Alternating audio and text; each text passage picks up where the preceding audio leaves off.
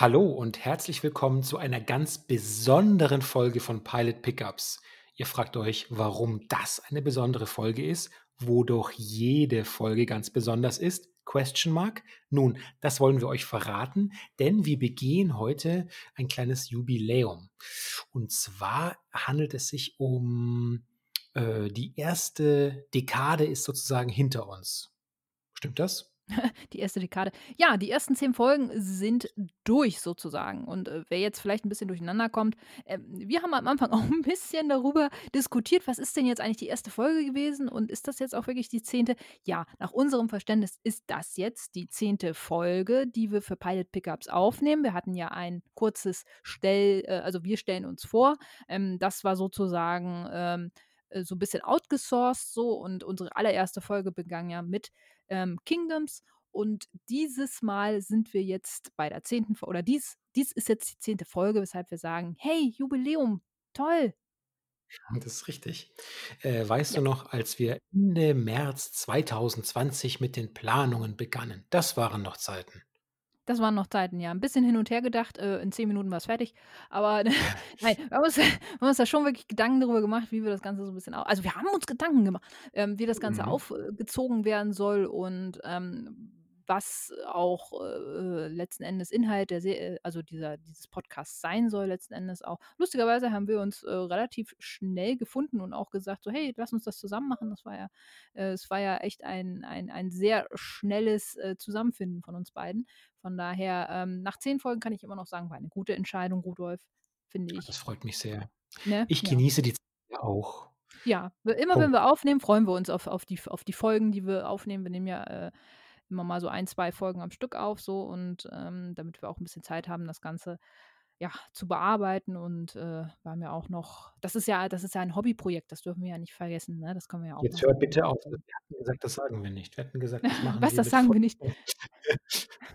Nein, aber wir haben ja noch wir haben ja noch ja, du hast ja noch ja, das sowieso. Äh, Hobby ist, finde ich, immer was, was man mit Herzblut macht, weil, ähm, das ja auch etwas ist, was man leidenschaftlich macht, was man eigentlich nicht machen müsste, so in seiner Freizeit Mhm. so, ne? Und, ähm, ich sage mal so, ähm, wir äh, du äh, oder wir haben ja auch noch alle, äh, Arbeitsleben und so, ne? Von daher bin ich immer ganz froh über die Zeit, die wir hier, ähm, schön immer 'n bisschen über Serien über unsere, äh, Lieblingsserien oder manchmal auch über Serien schnacken, die uns vielleicht jetzt nicht so gefallen haben. Aber das geben wir ja gerne an euch weiter, weil, wie gesagt, wir lieben Serien und, ähm, möchten darüber auch 'n bisschen schnacken. Und ja, zur 10. ja. Jo. Hm? Äh, hm. Zur 10. Folge haben wir uns deshalb, ähm, äh, überlegt wir haben im Vorfeld so 'n bisschen gedacht: „Okay, was können wir machen? Wollen wir überhaupt was machen?“ So und wir haben uns dann, ja, wie ihr seht, äh, oder hört, dazu entschlossen, dass wir was machen wollen. Und, ähm, wir haben so 'n bisschen, äh, überlegt: „Okay, was können wir in Verbindung mit der 10. oder mit der Zahl 10 machen?“ Ne? Das ist richtig. Und, ähm, wir kamen dann auf die Idee, statt einfach nur eine eine Serie abzufrühstücken, haben wir uns entschlossen dazu, dass jeder von uns beiden 5 Seriencharaktere, manche sagen ja auch Serienfiguren, dass wir dann zusammen praktisch auf 10 Stück kommen, vorstellt, ähm, der, die, das uns ganz besonders am Herzen liegen oder die wir herausragend fanden oder erinnerungswürdig fanden. Und wir werden abwechselnd, hm, jeweils eine Figur vorstellen und dann so 'n bisschen einführen, wo taucht die auf und warum taucht sie in diesem Ranking auf. Und, ähm, wir halten das für eine enorm witzige Idee. Wahnsinn, das machen wir. Ja, also auf jeden Fall, ähm, mir das echt viel Spaß gemacht, auch so 'n bisschen ähm, ja, so 'n bisschen zu recappen, okay, was was für Serien habe ich halt in meiner Vergangenheit geguckt und warum habe ich die geguckt und welche Charaktere sind mir da so im Gedächtnis geblieben und warum fand ich die damals cool und so. Ähm, ich muss ganz ehrlich sagen, ich hatte 'n bisschen Schwierigkeiten, mir nur 5 auszu äh, aus den ganzen Charakteren, Mhm. weil da hätten noch 'n paar mehr rein konn äh, also reinkommen können in die Liste. Ähm, war 'n bisschen schwierig, äh, da den einen oder anderen, äh, Charakter zu cutten so so: „Ah ja, du kommst in der 20. Folge, ich verspreche es dir.“ So, ne, die Liste und ja. Aber, äh, ich glaube, wir haben also, äh, wir haben, glaube ich, eine sehr illustre Liste von Charakteren zusammengetan und nicht einfach nur, weil wir jetzt sagen: „Oh, wir müssen jetzt irgendwie, äh, super ähm, super, äh, jetzt individuell sein oder irgendwie so.“ Ne, also, ich glaube, jeder von uns kann mit den Figuren, die wir hier ausgesucht haben, etwas verbinden. Und ähm, es hat auch seinen Grund, weshalb die in dieser Liste sind. Das ist richtig. Ähm, Bevor wir diese beginnen, noch für Freunde der Freunde und Freundinnen der Statistik ähm, drei Punkte, die wir herausgegriffen haben. Zum einen freuen wir uns natürlich, dass wir um die mittlerweile um die 200 Plays gesammelt haben. Wir freuen uns außerdem, dass unsere Hörerschaft ganz langsam, aber doch beständig wächst. Mittlerweile sind wir im äh, niedrigen zweistelligen Bereich angelangt. Und jetzt noch die letzte und vielleicht sogar entscheidende Frage. Die bisher erfolgreichste Folge beschäftigt sich mit einem Kindsmord in England. Mehr brauchen wir ja wohl nicht sagen über unsere Zuhörerschaft. Achso, das ist richtig. Nein, ja, also äh, nochmal vielen, vielen Dank auch natürlich äh, an, an die Leute, die ähm, unsere Folgen für hörenswert erachten und äh, auch immer wieder am Ball bleiben. Das freut uns äh, wirklich sehr und ähm, ja, bestärkt uns auch darin, ähm, hier weiterzumachen. Auch wenn es uns persönlich natürlich sehr viel Spaß macht, freuen wir uns auch, wenn es anderen Leuten da draußen Spaß, ma äh, Spaß macht. Und ja, ihr könnt auch gerne immer mal ein bisschen ähm, ja, diskutieren. Wir haben jetzt auch einen Instagram-Channel, ähm, da könnt ihr natürlich auch gerne mitmachen. Der Rudolf, der fliegt das Ganze sehr leidenschaftlich und stellt auch mal hier und da die ein oder andere Frage an die Community, die ihr natürlich auch gerne ja, ähm, beantworten könnt. Macht gerne mit. Also da ähm, geschieht immer was. Da geschieht immer was. Ja. Ähm, möchtest du Hier mit deinem ersten. Achso, ja. stimmt, ja. Möchtest du mit deinem ersten, mit ja. der ersten Figur anfangen?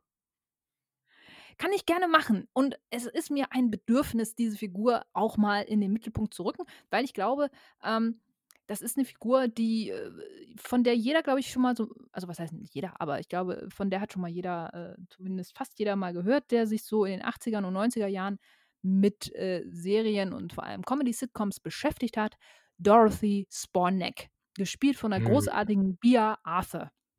Mhm. Golden Girls heißt die Serie.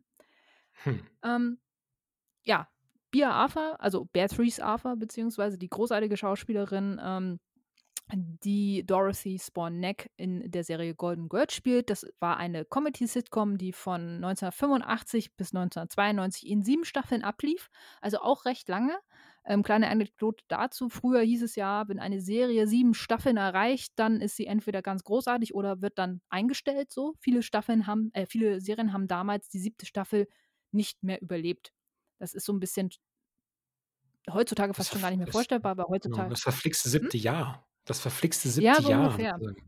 Mhm. Also wenn, wenn eine äh, Serie damals die siebte Staffel überstanden hat, dann äh, war das schon wirklich ganz her herausragend. So, die hat jetzt in der siebten Staffel dann aufgehört. Ähm, und warum ich Dorothy Sporneck ähm, als Charakter so großartig fand, erstmal dazu, ähm, ähm die Serie Golden Girls äh, dreht sich um vier Frauen, die im gesetzteren Alter eine WG bilden und äh, die unterschiedliche ähm, ja, Herkünfte auch haben. Ähm, und Dorothy ist eine davon. Und äh, Sie ist zusammen mit ihrer über 80-jährigen Mutter in diese WG mit eingezogen und äh, Dorothy ist auch schon, äh, ich glaube, über, über, über 50, wenn nicht sogar Ende 50 mittlerweile schon und war 38 Jahre mit ihrem Mann verheiratet und ist danach dann geschieden, weil ihr, Ma äh, ja, ihr Mann hat sie dann ähm, verlassen.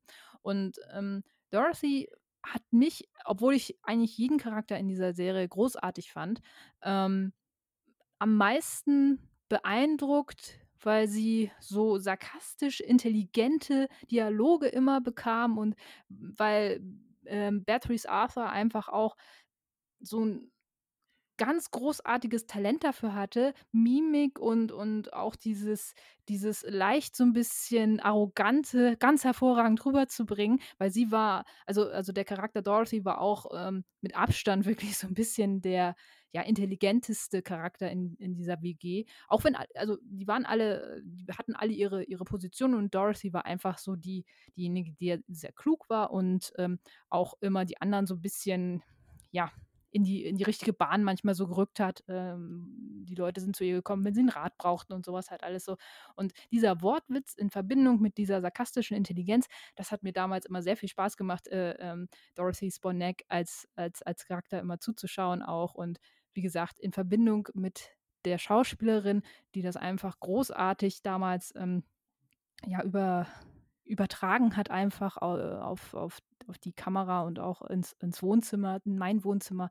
Ähm, das fand ich damals ganz, ganz großartig. Und man muss ja auch noch sagen, äh, dass die Serie an sich mit den Themen, die sie hatte, ähm, damals wie heute, ähm, glaube ich, äh, bahnbrechend waren. Also ich kann mir, ich konnte mir damals schon sehr wenig vorstellen, wie so eine Serie abgenickt wurde, weil es einfach Themen vier ältere Frauen, die über Sex oder auch über, über äh, über wirklich äh, wichtige Themen damals gesprochen haben, so auch, dass man im Alter durchaus noch ein, ein, ein, ein Sexleben haben kann und so. Das, das wurde da äh, ganz offen thematisiert und so.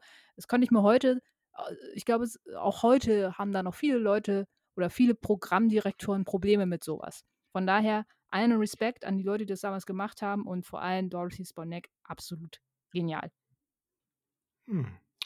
Ja, dann werde ich einfach weitermachen. Ich spreche heute über in meinem ersten Wurf über eine BBC-Serie, die von 78 bis 81 lief, namens Blake's Seven. Die wurden noch nie im deutschen äh, Fernsehen ausgestrahlt. Ähm, Titelfigur Blake macht mit seiner Mannschaft aus Gesetzlosen das Universum unsicher, während eine sogenannte Föderation hinter ihnen her ist. Und diese hm, Blakes 7 bezieht sich darauf, dass seine Schiffsbesatzung aus äh, eben sieben Mitgliedern besteht. Und eine von diesen, von diesen sieben ist ein gewisser Care Avon.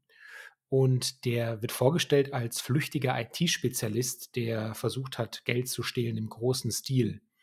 Und ähm, er ist auf mich deswegen, strahlt er unheimlich eine, Faszin äh, eine, Faszin eine Faszin Faszinität, ist kein Wort, er fasziniert mich unheimlich, weil er für seine Zeit, also der genau, Verlust, weil ähm, alle, all das, was man so gemeinhin mit IT-Spezialisten nicht zunächst verbinden würde, hatte der ja. Der hatte diese, diesen total bisexuellen Charme, diesen, so also eine Mischung auch aus so Biker-Utensilien. Er trug viel Leder am Körper, ein unheimlich äh, kräftiger, gut aussehender, starker Mann, der da an Bord auch fortlaufend mit Blake als Anführer der Gruppe kollidiert ist. Und der hat auch keine Skrupel, Leute über die Klinge springen zu lassen. Aber dann auf der anderen Seite war er doch von einer unheimlichen Loyalität durchzogen und gerade diese Unberechenbarkeit, ja, er hat sich auch mal mit dem Feind eingelassen, auch durchaus alles äh, auf sexueller Ebene. Also ähm, es ist ganz schwer, den irgendwie festzumachen und darum so eine schillernde, interessante Figur dieser Avon. Und wer nach diesen 13 Folgen, die es leider nur gibt, in vier Staffeln, nicht genug davon äh, bekommt, der kann sich noch eine schöne Hörspielproduktion von Big äh, Finish Audio anhören. Das ist das Studio, das auch die ganzen Doctor Who-Hörspiele ähm, ausstrahlt. Aber wie gesagt, ähm, Care Evan ist, oder Avon, je nachdem, wie man es aussprechen möchte, ist meine Nummer eins auf der Liste. Ähm, Okay, ich habe das jetzt nicht nach, äh, Beliebtheit tatsächlich so also, für für mich sind die so, alle auf einer nicht. Ebene eigentlich jetzt so Ja, absolut. Ich habe das nur ne? so hier, äh, auf diesem Beipackzettel, den ich mir geschrieben habe. So, ja. Ich ich ich habe es bei mir nur so äh, geordnet, äh, was lustigerweise ganz gut passte. Frau, Mann, Frau, Mann, Frau. So, das das hat bei mir Ah. tatsächlich ganz gut hingehauen. Ähm, ja, kommen wir gleich zu äh, zu meiner Nummer 2.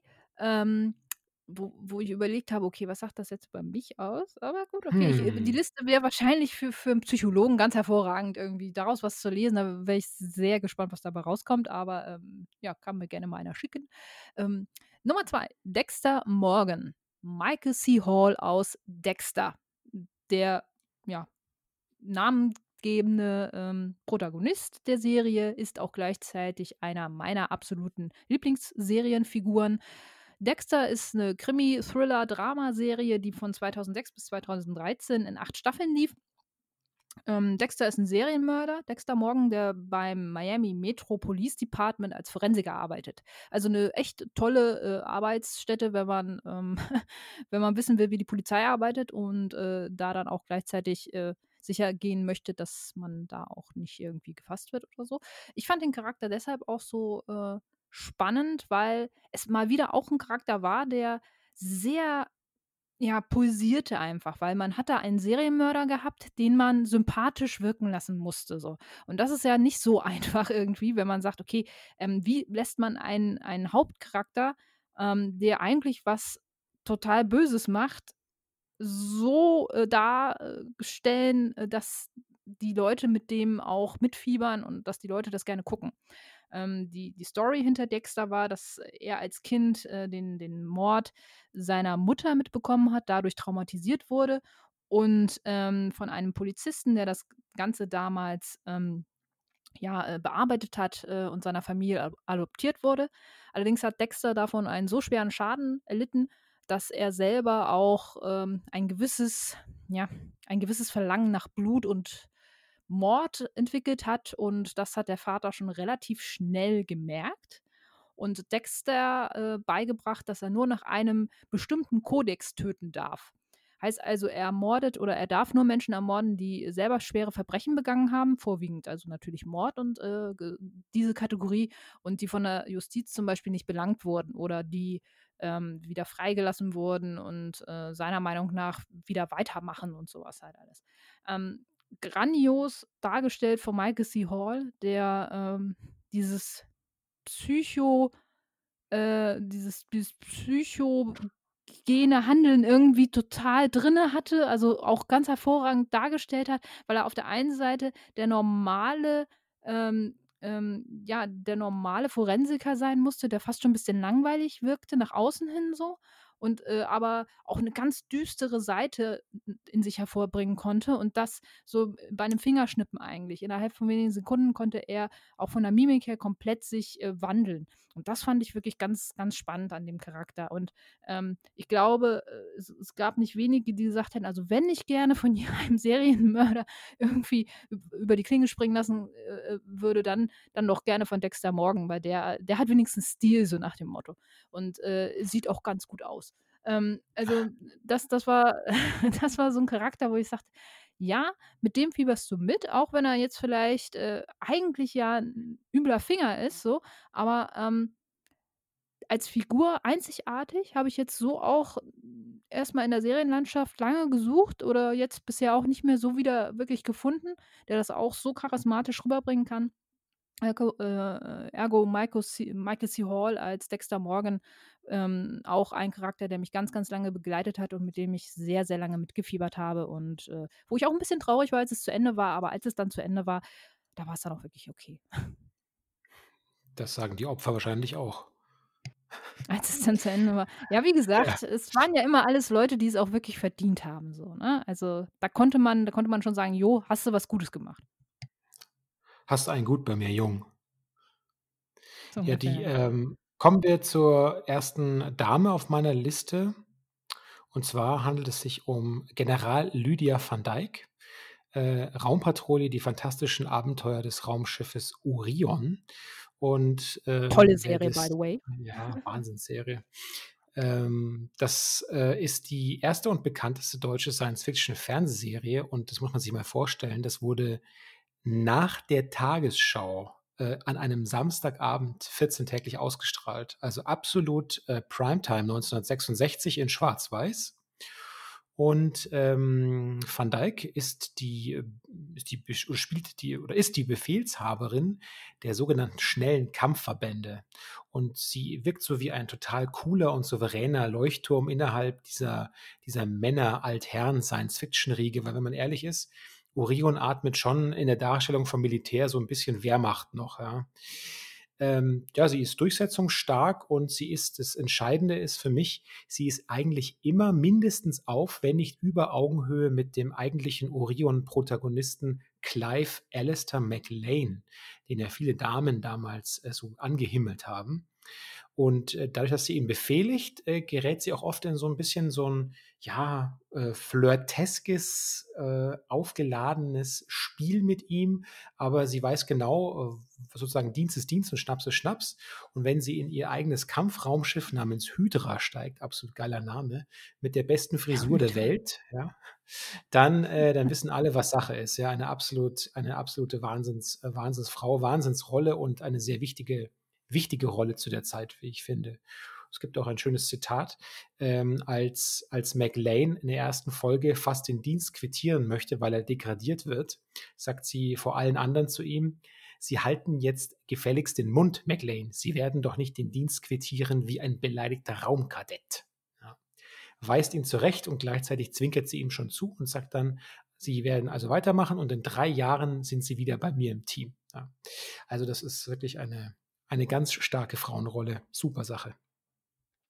Ja, und damals ja auch nicht äh, gerade häufig gesehen in der mhm. Serienlandschaft oder TV-Landschaft zu der Zeit, ne? Ja, richtig.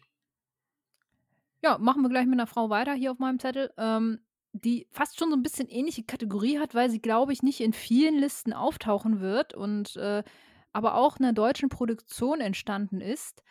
Vera Drombusch, Witterpol, hm. die mhm. ähm, ja, ich glaube, äh, also, äh, als äh, im deutschen Sprachgebrauch äh, im deutschen Sprachgebrauch, im im deutschen im im deutschen in der deutschen Fernsehlandschaft, ähm, glaube ich, jedem ein Begriff sein sollte, was äh, was so Schauspieler angeht und so.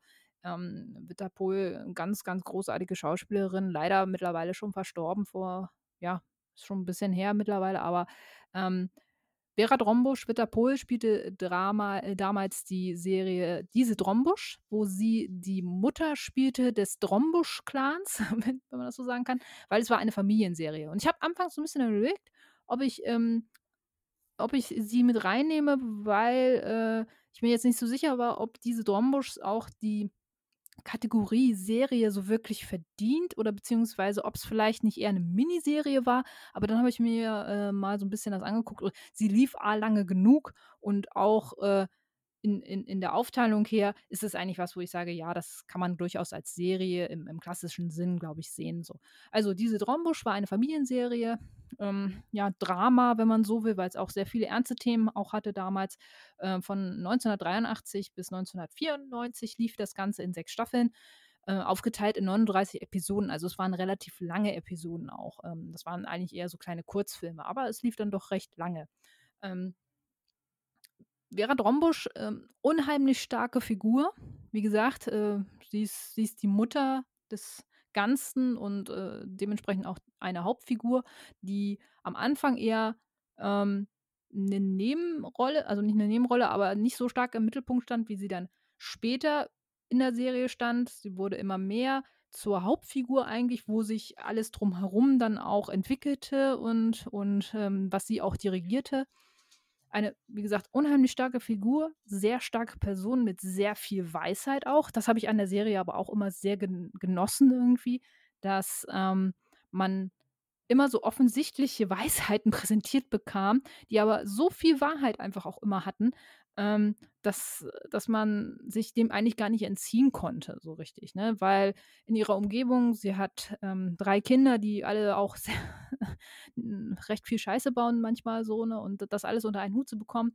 Ähm, sie versucht ihr eigenes Leben zu organisieren, aber auch für die Familie da zu sein und das ähm, zu schaffen, ohne dass man sich selbst aufgibt das ist auch was, was man in der Serie sieht, wie, wie, wie sie ihren Charakter, nachdem ihr Mann stirbt, äh, immer weiter auch versucht, ähm, damit klarzukommen, dass sie zwar auch für ihre Kinder da ist, aber ähm, einfach auch nicht vergisst, selber zu leben irgendwo, weil du kannst ja nicht immer für deine Kinder da sein. Du hast auch ein, du hast auch ein Privatleben. Du musst vielleicht deinen Kindern auch beibringen, dass du irgendwann einen neuen Mann hast, der den Vater zwar nicht ersetzen wird, aber der doch dann vielleicht bitte auch ein Teil des, des neuen Lebens dann auch irgendwie sein soll und so.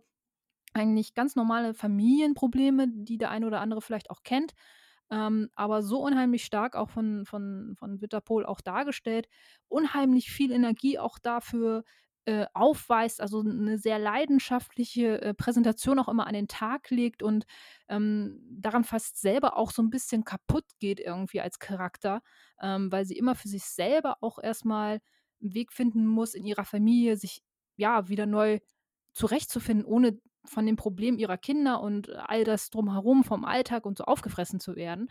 Ähm, und dass man da auch mal an sich denken muss. Diesen, diesen Werdegang kriegt man neben anderen Nebenschauplätzen natürlich auch. Ähm, aber diesen Werdegang vorwiegend kriegt man über die ganze Serie mit und auch den Charakter, wie er sich immer weiterentwickelt, fand ich, hat absoluten Platz verdient, wenn man über starke Seriencharaktere, auch im deutschsprachigen Raum, man muss ja nicht immer, ähm, wie gesagt, äh, egal ob Raumschiff Orion oder so, man muss ja nicht immer äh, in, in andere Länder gucken. Wir hatten auch schon ein paar ganz gute Serien, so wenn man sich damit auseinandersetzt. Und da gehört für mich Vera Drombusch als Charakter schon wirklich mit dazu. Hm. Ah ja. Ich werde das Geschlecht, das biologische Geschlecht jetzt wieder wechseln. Hm. Ich spreche über eine Figur namens Nummer 6. Äh, Nummer 6 aus der Serie The Prisoner. Das ist eine britische Fernsehserie aus dem Jahr 67. Ähm, und Patrick McGoohan, der auch die Hauptrolle spielte, hat diese Serie auch angeleiert. Ja. Heute würde man vielleicht Showrunner sogar sagen. Als die namenlose Hauptperson ihre Agententätigkeit beim britischen Geheimdienst beendet, da wird sie in einen abgelegenen Ort verschleppt und dort als Nummer 6 festgehalten und wird fortlaufend äh, gefoltert und gequält und ähm, auch umrungen ähm, und soll preisgeben, warum er denn gekündigt hat. Ja? Und ähm, ich würde sagen, da handelt es sich um ein Stück postmoderne Unterhaltung, bevor es in Anführungszeichen modern wurde, sie überhaupt so zu bezeichnen. Ja. Also Nummer 6 ist ein ganz, ein zäher, ein talentierter, ein gewiefter Mann, der eigentlich jede dieser Herausforderungen seiner Gefangennahme entschlossen und immer sehr gut aussehend antritt. Und ähm, er hat eine erstaunliche. Gut aussehend ist wichtig äh, dabei. Nee, ist wirklich wichtig. Also der Stahl, diesen Stahlblick hat, dieses Kinn, das, auf das man so, äh, man sagt, das macht einen Mann super männlich. Ja, er wirkt auf jeden Fall zu jeder Situation, in jeder Situation eigentlich selbst in Niederlagen wirkt er absolut männlich, kann man gar nicht anders sagen. Und er hat eine große Neugierde und eine große Beharrlichkeit. Äh, er möchte immer aus diesem Dorf abhauen ähm, und zahlt dafür regelmäßig körperlich wie, äh, wie psychisch auch einen Preis. Und für den Zuschauer ist es wirklich faszinierend, ihm ähm, bei diesem Weg durch dieses Gefangendilemma in Anführungszeichen eben zuzusehen. Und eines seiner, seiner schönsten Zitate ist, wenn er sagt, um sich sozusagen immer als Individuum darzustellen, weil er sich immer weigert, diese Nummer 6 anzuerkennen als, als Namen. Er sagt, I'm a man, not a unit of society. Ja. Und ja, also wer das noch nicht gesehen hat, ich, äh, es gibt da eine Wiederaufbereitung aus den 2000ern. Äh, die ist meines Erachtens nicht halb so packend wie dieses britische Original aus den späten 60ern. Vor allem die letzte Folge ist, äh, ist also, man kann sich ein bisschen Jägermeister kaufen oder was man immer auch findet im Viertel, das zu sich nehmen und dann die letzte Folge angucken. Das ist wie eine Raketenfahrt auf der Kirmes. Das ist doch schön. Das hört sich doch gut ja. an. Das mache ich. Das mache ich. Ja, das mache ich. Das mache ich. Hm. Da sehe ich mich. ähm, ja, bleiben wir beim, beim männlichen Geschlecht. Mm, ich muss sagen, bis auf äh, äh, Lydia van Dijk kann ich bisher keinen aus deiner Liste. Das äh, äh, lerne ich wieder neue Leute hier kennen. Meine Partygäste. Also, ja, The Prisoner, klar. Ähm, aber da kenne ich halt auch nur die, die, die neue Serie, die Neuauflage. Ich glaube, das hat auch das baut, glaube ich, darauf auf. Das ist, glaube ich, äh, das Remake, was du gerade angesprochen hattest. Ja, ähm, ja stimmt, aber ja. bis auf Raumpatrouille Orion ähm, war mir da jetzt noch keiner der Charaktere bekannt. Ähm, ja, äh, ich, ich fange aber, äh, oder ich mache weiter mit einem, glaube ich, recht bekannten Charakter. Walter White, alias Heisenberg, gespielt vom großartigen Brian Cranston in Breaking Bad. Brian Cranston war ja damals, glaube ich, relativ unbekannt, also beziehungsweise äh, einige kannten ihn, glaube ich, durch Malcolm mittendrin, wo er den Vater gespielt hat. Aber die, ähm, die Rolle des Walter White in Breaking Bad hat ihn, glaube ich, ja, eigentlich alle Türen geöffnet und ihm zu, zu, zu einem der bekanntesten Charakterdarsteller zu der Zeit gemacht. Ähm, hat ja auch einige Preise abgeräumt damals. Ähm, Breaking Bad, das ist eine Krimi-Dramaserie von 2008 bis 2013 lief das Ganze in fünf Staffeln. Ähm, hat also auch die sieben Staffeln nicht erreicht, aber war absolut in Ordnung. Also trotzdem eine ganz, ganz großartige Serie. Ähm, Warum habe ich mir jetzt ausgerechnet Walter White ausgesucht? Wieder so was, äh, wo ich sage, äh, da, ähm, habe ich wieder eine große Vorliebe für kriminelle Charaktere. Ähm, Walter White ist Es gibt ein mir langsam zu denken, muss ich hm? sagen. Es gibt mir Ja, langsam zu ne? denken. Ich ich merke das auch schon, aber zum Ende zum Ende hin werde ich wieder 'n bisschen rechtschaffener. Also, das, äh ich ich versuche so 'n Yin und Yang zu kriegen, weißt du? So der Ja. Serienmörder, die die ordentliche Hausfrau beziehungsweise die äh, die durchsetzungsfähige Hausfrau, äh, 'n bisschen Comedy mit Dorothy. Aber Walter White, ähm, ist ein, ja, doch recht überqualifizierter Highschool-Chemielehrer, der eines Tages die Diagnose Lungenkrebs bekommt und, ähm, ja, seine Familie eigentlich abgesichert haben möchte, weil er sich so sagt: „Okay, was was sollen die später anfangen, wenn die keine Kohle haben und so und ich möchte gerne, dass meine Familie später 'n bisschen bisschen was auf der hohen Kante hat.“ Ähm, und da er wirklich ein sehr hochintelligenter Typ ist und absolut weiß, wie man mit Chemie, äh, umgeht, fängt er an, Crystal Meth herzustellen. Und das ist so gut, dass er irgendwann den Markt komplett beherrscht und unter dem Pseudonym Heisenberg zu einem der größten, ja, Drogenhersteller des Landes aufsteigt. Das zu schaffen, muss man auch erst mal hinbekommen.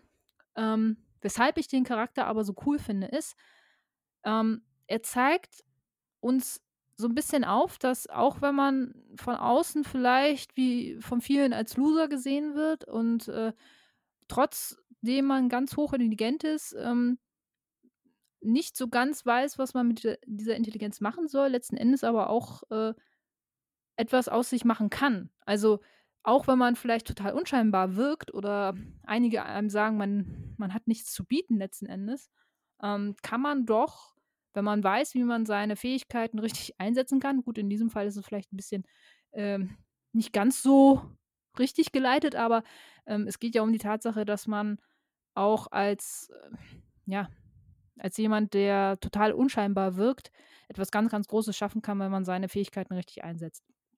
Und, ähm, ich fand an dem Charakter auch, ähm, sehr sympathisch das ist ja auch immer, äh, so 'n bisschen Schwierigkeit, ähnlich wie bei Dexter, ähm, ein Charakter, der eigentlich was Böses tut oder beziehungsweise, ja, einige Entscheidungen trifft, die, äh, jetzt vielleicht, äh, nicht grade so gut sind, trotzdem irgendwie sympathisch rüberkommen zu lassen, weil, ähm, Walter immer noch sich so 'n bisschen Skrupel behält in diesem doch recht brutalen Drogengeschäft. Er versucht zumindest noch in Ansätzen das Richtige zu tun. Das klappt nicht immer. Am Ende kostet ihm das Ganze auch sein Leben. Aber, ähm, ich glaube, er kommt aus der ganzen Sache doch noch relativ gut raus. Und, ähm, dieses dieses Struggeln zwischen: „Eigentlich wollte ich meiner Familie nur was Gutes tun und jetzt bin ich aber der größte Drogenboss so gefühlt von vom ganzen Land, ähm, und muss mich da jetzt irgendwie behaupten und habe jetzt eigentlich den Fame, den ich eigentlich schon die ganze Zeit gerne gehabt hätte, bevor ich, äh, schwer todkrank geworden bin, aber möchte das Ganze irgendwie doch noch, äh, rechtfertigen, dass ich meiner Familie was Gutes tun will.“ Ähm, diesen diesen Twist und diese Zerrissenheit, finde ich, spielt, äh, Bryan Cranston sehr, sehr gut.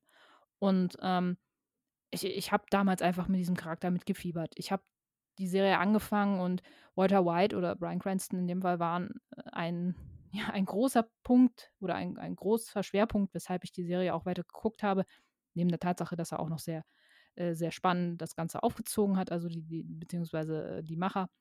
Ähm, aber Walter White, ähm, ist einer meiner absoluten Lieblingscharaktere. Hm. Ich erinnere mich Ja. grade daran, dass es 'n schlimmen, äh, Need-for-Speed-Film gab mit seinem, äh, Kompagnon aus der Serie. Weißt du, welchen Ja? Tokyo Nights war das, glaube ich, ne? Oder? Ne, Quatsch, gar nicht wahr, das war der ganz ne, Tokyo Nights war was anderes. Ähm, ich weiß, das war der aktuelle Need for Speed. Der hieß, glaube ich, nur Need for Speed.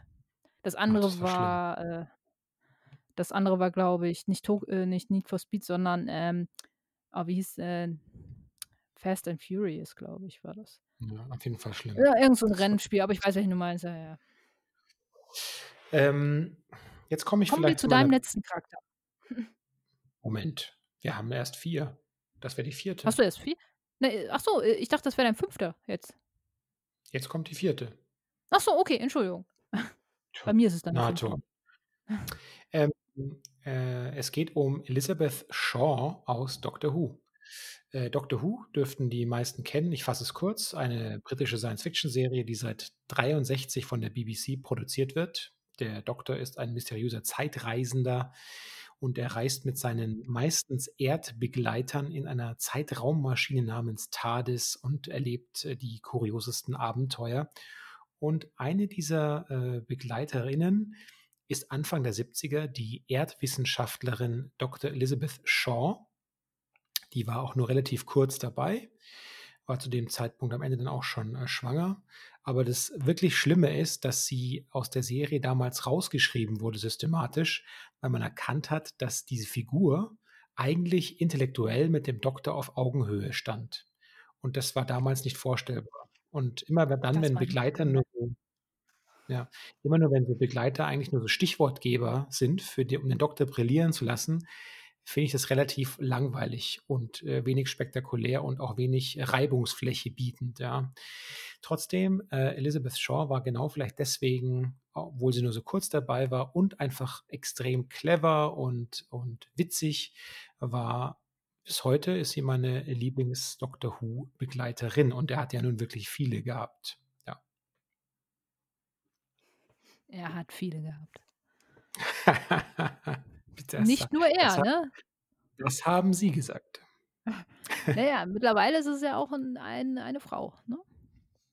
Also Stimmt, mittlerweile ist ja auch meine Frau dabei, ne? Ja, mal sehen, wie es da weitergeht. Ich hoffe, es äh, geht, noch, geht noch einige Zeit gut und weiter. Ja. Ja, obwohl ich irgendwo mal was gelesen habe, dass jetzt auch wieder äh, ein ehemaliger Doctor Who-Darsteller jetzt bald wieder Doctor Who spielen soll. Habe ich irgendwo gelesen. Also ich, ich ich nicht. werde. Schade. Erstmal. Ähm, ja, also mal abgesehen davon, dass ich die Schauspielerin natürlich äh, siehe unsere Broadchurch-Folge Nummer 1, nee, Nummer 2 Hm. war es, glaube ich. Ne? Ähm, also auf jeden Fall äh, in unserem Archiv könnt ihr die finden. Ähm, das ist nämlich ganz lustig. Die hat nämlich äh, im Broadchurch gespielt und wurde dann ja mehr oder weniger kurz darauf dann ähm, Doctor Who. Also das war Das schon, stimmt. das war schon ganz lustig. Ja. Ähm, So wirkt die britische Welt. Ja, vor allem, weil da gefühlt alle schon was mit Doctor Who in der Serie zu tun hatten in Broadchurch. Der halbe Cast war schon mal bei äh, Doctor Who. Ähm, ja, bleiben wir äh, ja von, von, von Doctor Who. Äh, Science Fiction, Fantasy äh, ist eigentlich eine gute Überleitung zu meinem letzten Charakter. Bei mir ist es jetzt der letzte Charakter, es sei denn, ich habe mich verzählt. 1, 2, 3, 4, 5. Ja, es ist der letzte. Ähm, Buffy Summers. Ja, es ist ein bisschen, äh, ich meine, gut, ich bin Kind der 90er, ne? Also das, äh, ne? Sarah Michelle Gellar, Buffy im Bann der Dämonen hieß die Serie damals. Ähm, Fantasy-Horror von 1997 bis 2003 in sieben Staffeln. Auch da gab es die sieben Staffel, die siebte war die letzte, das war auch gut so tatsächlich. Ähm, aber ich würde lügen, wenn ich sagen würde, der Charakter Buffy hätte mich nicht in meiner Teenagerzeit begleitet. Natürlich. Ich wollte nie Buffy sein und ich äh, habe jetzt auch äh, nie das angestrebt irgendwie so. Also sie war jetzt nicht irgendwie äh, ein, ein Vorbild im, im Sinne von, ähm, oh Gott, ich möchte jetzt so sein wie sie. Aber ich fand die Serie einfach sehr stark. Ähm, auch weil es ganz, ganz viele Themen waren, die äh, natürlich einen als Teenager begleitet haben, aber die auch äh, für spätere Serien sehr viel, ähm, sehr viel geebnet hat so und auch äh, teilweise an, an ja, gewisse neue, neue Dinge einfach vorangebracht hat. So, ich, gibt eine Folge, in der die, die Hälfte der Zeit nicht gesprochen wird. So, das das gab es bis zu dem Zeitpunkt noch gar nicht. So eine Folge, die gut zur Hälfte nur ähm, äh, über keinen gesprochenen Dialog läuft, so und solche Geschichten. Also äh, Homosexualität wurde da auch sehr stark äh, thematisiert und solche Geschichten. Also alles in der Serie, äh, also in der Serie, wo man sagt so, hm, das äh, sollen unsere Heranwachsenden sehen. Da bin ich aber nicht so ganz von überzeugt. So, man kennt ja das Brüder Amerika manchmal. Und ähm, das fand ich halt sehr stark an der Serie so, neben der Tatsache, dass es dabei natürlich um Vampire geht. Das ist auch gleichzeitig Buffys Job. Eigentlich ein ganz normaler Teenager, ganz normales Teenager-Mädchen, aber hat einen anstrengenden ja, Nebenjob, Job, eigentlich ist es ein Fulltime-Job, nämlich sie ist Vampirjägerin. Muss also sich ja, um alles kümmern, was da so äh, in ihrer kleinen Stadt Sunnydale an düsteren Gestalten ähm, rumkreucht und fleucht so. Das ist ihr Job, das muss sie, ähm, ja, muss sie ähm, über, über mehrere Jahre äh, oder fast schon, ja, eigentlich fast schon ein Jahrzehnt, ähm, musste sie dann ähm, ja, killen oder irgendwie anders äh, aus der Stadt befördern. Da gab es sehr interessante und sehr kreative Wege. Aber ähm, der Charakter Buffy war für mich halt sehr interessant, manchmal etwas nervig, aber konsequent ihre Vorstellung von Moral und Ordnung durchsetzend. So, das fand ich halt ganz schön. So, das war ein Charakter, der irgendwie zwar auch sehr einfach gestrickt war, weil sie durfte viele Sachen nicht machen. Also viele Sachen hat man auch auf ihre Nebencharaktere aus, äh, ausgelegt, weil äh, Buffy als Charakter sehr clean sein musste, so, aber trotzdem ähm, fand ich sie sehr stark, weil ähm, als, als Mädchen, so als Teenager, ähm, möchte man ja auch gewisse Vorbilder haben, wo man sagt, so, ja, die, äh, die können sich durchsetzen, die lassen sich äh, nichts vormachen, sind aber trotzdem in gewissen Fragen immer noch sehr unsicher und so. Und da fand ich, hat man mit, mit Buffy einen sehr guten Charakter irgendwie auch äh, geschaffen, der für viele ähm, Teenager, glaube ich, damals sehr wichtig war. Oftmals hat es mich auch ein bisschen genervt, weil, weil es manchmal ein bisschen sehr eindimensional war, wie ich ja gerade schon sagte. Und hin und wieder, ähm, ja, habe ich mir gedacht, oh Gott, ja, natürlich muss sie jetzt äh, in total Pastell jetzt äh, den erhobenen Zeigefinger äh, schwingen und sagen, oh, das ist jetzt aber nicht richtig so. Ähm, das, das, das fand ich manchmal ein bisschen zu einfach. Ähm, aber dann hatte sie auch manchmal ein paar rebellische Phasen, so wo sie auch oftmals äh, sehr, wo sie, also wo sie selbst auch oftmals sehr genervt von den strengen Vorgaben ihres Wächters war, die sie betreut haben und so. Also das, das, das war schon so ein, war schon ein wandelbarer Charakter, der ja auch mit zunehmendem Alter, also sie ist ja dann auch selbst in der Serie älter geworden, so, ähm, sich auch verändert hat, wo man ihr dann zumindest auch ein bisschen mehr Erwachsensein zugestanden hat und ähm, das fand ich auch dann ganz schön in der Entwicklung als Charakter.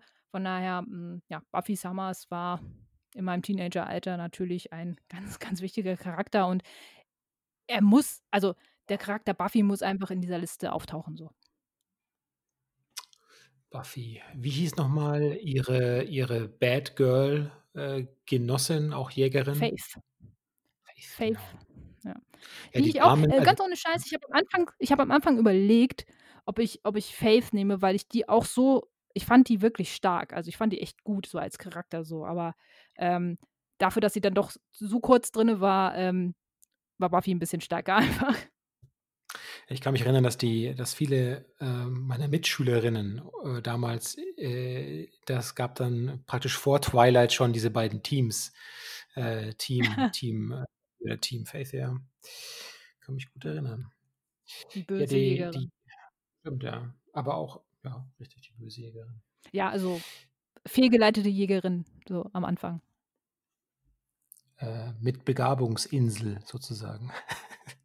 Moralisch. Ja, auf jeden Fall Weiterentwicklung möglich. Ja. Ja. Äh, meine Nummer 5 und damit die letzte Figur ist Edward Carter aus Max Headroom. Und Max Headroom ist eine Cyberpunk-Science-Fiction-Fernsehserie, die auf der Figur Max Headroom basiert, die 1984 als Ansager für Musikvideos des britischen Channel 4 bereits fungierte. Und äh, 1985 gab es schon einen kurzen US-amerikanischen äh, Fernsehfilm, der hieß Max Headroom 20 Minutes into the Future. Der hatte schon viele Elemente und diese Kerncrew der späteren Fernsehserie. Und eine zentrale Figur eben ist ein gewisser Edward Carter, der ist, der spielt einen Journalisten in der Zukunft, in der nahen Zukunft. Ein Mann, der unter, ähm, unter Lebensgefahr die großen Skandale seiner Zeit journalistisch aufdeckt und dabei stets cool und oftmals auch sympathisch wirkt. Und der knüpft sich dabei meistens äh, Themen vor mit seiner Kamera auf der Schulter, live vor Ort. Korruption, Medienmanipulation, Wirtschaftsverbrechen, das sind so seine Themen. Und er wird dabei von einem loyalen Team unterstützt. Er hat eine Kollegin, er hat einen, einen jugendlichen Hacker noch am Start und einen, einen Chef vom Dienst, der ihn immer kritisiert, aber doch natürlich das Herz am rechten Fleck hat und weiß, dass Edward Card auch einer von den Guten ist. Und was wir hier erleben, ist also praktisch äh, das Gegenteil von System- und Lügenpresse. Und statt Fake News gibt es hier beste aufklärerische Science-Fiction-Fiktion. Ja. Edward Carter, also auf jeden Fall ein ziemlich cooler, cooler Hund. Das war meine letzte. Ein cooler Hund. Cooler Hund. ja, sehr schön. Das, äh, ja, das war unsere Top 5 beziehungsweise unsere Top 10. Wie gesagt, man hätte da wahrscheinlich noch ganz, ganz viele Charaktere mit reinpacken können, so, ne? Und man kann zu ganz vielen Charakteren noch viel, viel mehr sagen, aber wir wollen es ja hier auch ein bisschen kompakt halten ähm, und nicht ganz so ausschweifend alles äh, betiteln. So, das kann man vielleicht mal in einer anderen Folge mal machen, wenn man vielleicht mal so auf äh, Charaktere ein bisschen stärker eingehen will oder auch auf Serien, die uns äh, sehr stark beeinflusst haben. Kann man ja auch mal machen. Ist ja, kommt dann die gleiche Liste vielleicht mal raus. Mal gucken. Ähm, Stimmt. Aber ja, nee, also das, ja, das war doch eine, eine sehr schöne Zusammenstellung. Ich glaube, hat auch so in der Konstellation nicht jeder bei sich in der, in der Sendung. Absolut richtig. Es folgt nun noch der spektakuläre Abbinder. Der muss einfach sein. Wenn euch nämlich Genau, wenn euch nämlich Pilot Pickups gefallen hat, dann helft uns doch, äh, bekannter zu werden. Erzählt einfach euren Freunden davon und bewertet uns auf euren Streamingdiensten. So werden wir nämlich einfacher und besser und schneller gefunden. Folgt at Pilot Pickups gerne auf Twitter oder Instagram und schlagt uns dort gerne Serien vor, die wir uns vornehmen sollen. Wir freuen uns auf jeden Fall bereits jetzt auf den Austausch mit euch, egal auf welcher Plattform. Genau, und wenn ihr diese Folge jetzt gehört habt, hört doch gerne auch noch mal in die anderen rein. Wie gesagt, wir haben ja noch neun weitere, die wir schon produziert haben. Und ähm, ja, wir regen natürlich auch immer gerne zur Diskussion an. Auf Twitter oder auf Instagram könnt ihr das natürlich ganz ausgiebig tun, wenn diese Folge veröffentlicht wurde gebt doch einfach mal eure Meinung dazu ab, was ihr so zu unseren Vorschlägen denkt. Vielleicht hat die eine oder andere Person hier in unserer Liste euch ja auch äh, so stark beeinflusst, wie, wie sie uns äh, beeinflusst hat. Oder ihr habt vielleicht noch ein paar andere Charaktere, wo ihr sagt, Mensch, der war ganz besonders toll, weil das und deshalb so. Also da sind wir auch immer sehr interessiert an euren Vorschlägen und an euren Meinungen, was das angeht. Absolut. Absolut. Ansonsten, ja, was das jetzt mit unserer kleinen Zehner-Special-Folge. Auf die nächsten zehn, Rudolf, sage ich dazu nur. So, auf die nächsten, richtig, auf die nächsten zehn Jahre, ja, genau. Ja, zehn Jahre, das, äh, ja, das ja sowieso, ne? Also wir haben ja hier, äh, wir haben ja hier unser teures Studio angemietet für, was weiß ich, ne? Also das Pacht, der Pachtvertrag, der muss ja noch, ne? Also der ist, glaube ich, nicht unter zehn Jahre äh, abgeschlossen. Ja. Nein. Ja, stimmt. Also, ne? Ansonsten, ja, äh, wünschen wir euch auf jeden Fall natürlich noch einen schönen Abend oder einen schönen Tag, je nachdem, wann ihr diese Folge hört. Wir hören uns, ja, ähm, in zwei Wochen wieder, dann mit einer neuen Folge. Ich bin gespannt, was wir dann in der Pipeline haben. Gibt ja jetzt so ein paar schicke Serien, die man sich auch wieder reinziehen kann. Schlagt da gerne auch was vor. Wir sind immer interessiert an euren Vorschlägen, was man sich vielleicht mal angucken könnte. Dann machen wir das vielleicht hier in der Sendung so sei es. Wir wünschen euch das Beste und bis zum nächsten Mal. Tschüss. Adios.